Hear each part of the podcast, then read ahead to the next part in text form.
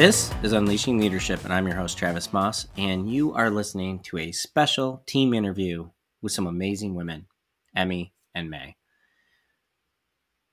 We are going to be diving into their actual real life experience with some of the lessons learned from Surrounded by Idiots, how they've applied them, what they've learned.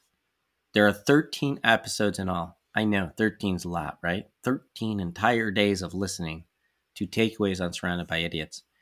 But there were 13 unique and complete thoughts about what you can do to use this information in your life to better your client experience, to better your employee experience, to better your business experience, to better your own experience. We didn't want to waste any of them. So there's 13 straight from the heart, life changing takeaways with lots of laughs and even some tears. Mae are some of my team members at Seed Planning Group, and you can get a face with a name and more information about them from seedpg.com. That's S E E D P G.com. And I want to encourage you to go there and look them up because if they say something special or something that touches your life or leaves an impression to you, or you have a question about some of the things that they've mentioned, because again, they're living this, they deserve to know how special they are. Let them know. So, without further ado, please enjoy. I'll tell you what, the serious side of you is very intense. Um, uh, that was really good though, because what I was thinking there is uh, you were talking about being prepared. Yeah. And, you know, you see the, the sports posters about, you know, successes about preparation and stuff. And here you're talking about being prepared and even talking to people. You're going into a meeting all you're prepared. I mean, how many people do you know that they don't even know they have a meeting, yet alone they haven't looked at the agenda or haven't really thought about it or haven't thought about what they want to get out of the meeting. They just walk into a meeting. And I think that that's interesting. Can would either of you talk a little bit more about preparation and how you're using these skills to prepare for the way that you're communicating with people? Yeah, I think that is so a red question. Notice Emmy's how I was ready too to yeah. She didn't put her hand up. She's just like, "I got this." Um. So. Actually we just had what we call our team time um, earlier this week about some of the best chapters in crucial conversations that really correlate to the surrounded by idiots book. And three questions it tells you to ask yourself before going into a crucial conversation or if one is really presented to you unexpectedly is do people know that I care about their objectives in this discussion do they have faith in my good motives and do they trust that I have respect for them? And really making sure you know the intentions of the other person too and not being afraid to we you know one of the th- big things we talk about as a team is the power of the pause. Make sure you're taking that time. Don't be afraid to ask the other person what are your objectives what do you hope to get out of this conversation? What's the end goal? And making sure that you feel safe in that conversation. Um, some of the other things that you can be prepared about too and i've learned this recently and i actually tried it this week with a green on my team. Um, who does not like conflict, does not like criticism. You know, oftentimes you go to them and you talk about things and they feel very attacked, especially from a red who is very direct and blunt, is preparing them as much as you can ahead of time, not just yourself, but letting them know, hey, FYI, for this meeting, here's some of the things we're going to talk about. I know it's going to be a harder conversation for you. I want you to be prepared. Here's the things I want you to think about. Go into it with what is the best possible outcome for this information that you're going to get. Yeah, I think I think what you said there too. It's okay to let if you know you're dealing with a certain type of person, to prepare them for the conversation. I think that's huge. But you said three things. You said faith and trust were the last two. What was the the first one? The first one was objectives?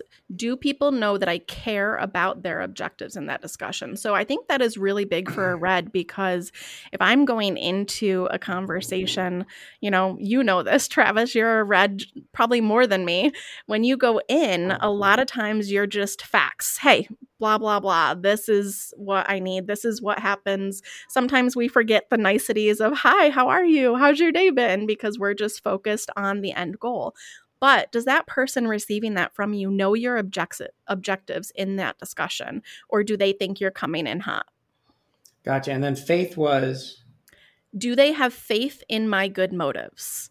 So, as a manager, you know, if I'm bringing something to one of my, you know, team members and I'm talking to them about maybe something that they have made a mistake on or need to grow and improve on, do they have faith that my motive is pure in this conversation, that I am here to support them, that I am here to truly see and help them succeed in every way possible?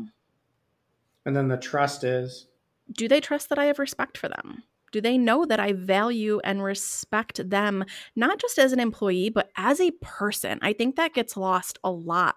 And when you can make sure you have fostered that relationship with whoever it is that you're dealing with and you have voiced you know especially to someone like a yellow like Mae if you have voiced that they are valued that you trust them it is going to make those conversations much easier I think this is interesting because I think one of the things that happens because I've had it happen after somebody reads this book is I had somebody come to me and and with an issue and we were trying to talk through the issue and they were acting very abnormal.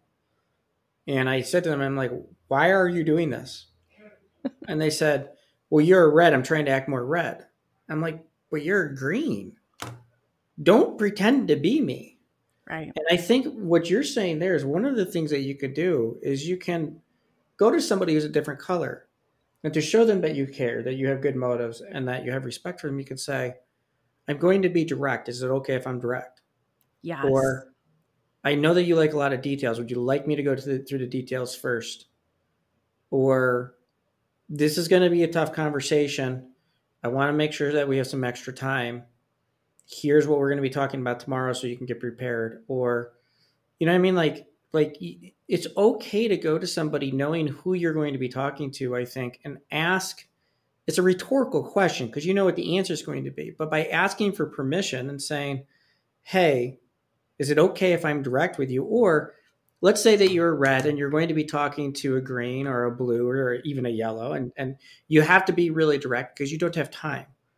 If you preface it as, I'm not upset with anybody, we're really short on time. I, I really need to tackle this first, and then we can come back and talk about the rest of the stuff. That helps them understand that you're not in attack mode, you know. Or the same thing. I mean, blues do this all the time. They're going to over-explain stuff. You know, I'm a red. I'm sitting here going, "Get to the freaking point." I know you know your numbers. You're blue. I know you got it right, and I'll ask you clarifying questions, but I don't need the whole backstory to get to the end, right? And so it's if you can have better communication so that it's not insulting because that's really what it does. It comes off as insulting, mm-hmm. right? And and once we're insulted, we're like they don't care about me or you know they don't have good motives. There was a, a podcast I just listened to, um, the Jocko podcast. Um, so he's ex-military guy and everything, but um, he was talking. This is what he suggested that you do before every meeting. He actually he suggested that you write out your intent for the meeting on a piece of paper as if you were going to put it on your forehead. So you have your intent on your forehead. And he was really talking more in, in the grand scheme of things. Every meeting you have, if the intent is about yourself, it's going to come across as it's about yourself. But if the intent is about others, it's probably going to come across. But I think you have to go a step further because I think you have to talk about these skills here that you're you're talking about and say, I because I've seen it happen to me. I can have great intent, but everybody thinks I'm a jerk because the you know I'm not very good with the pleasantries or something like that, right? Um, and so it's it's what is my actual intent, and is my intent good? And am I helping you understand that my intent is good? Like I'm here for us, and I'm here for the team, and I care about what you think. But right now, what you think, I'm not ready to hear about it because I got this fire I got to deal with, right? Or something like that. Instead of being like, yeah, shut up and sit down, you know, which depending on who you are, you know, it, it can come across that way.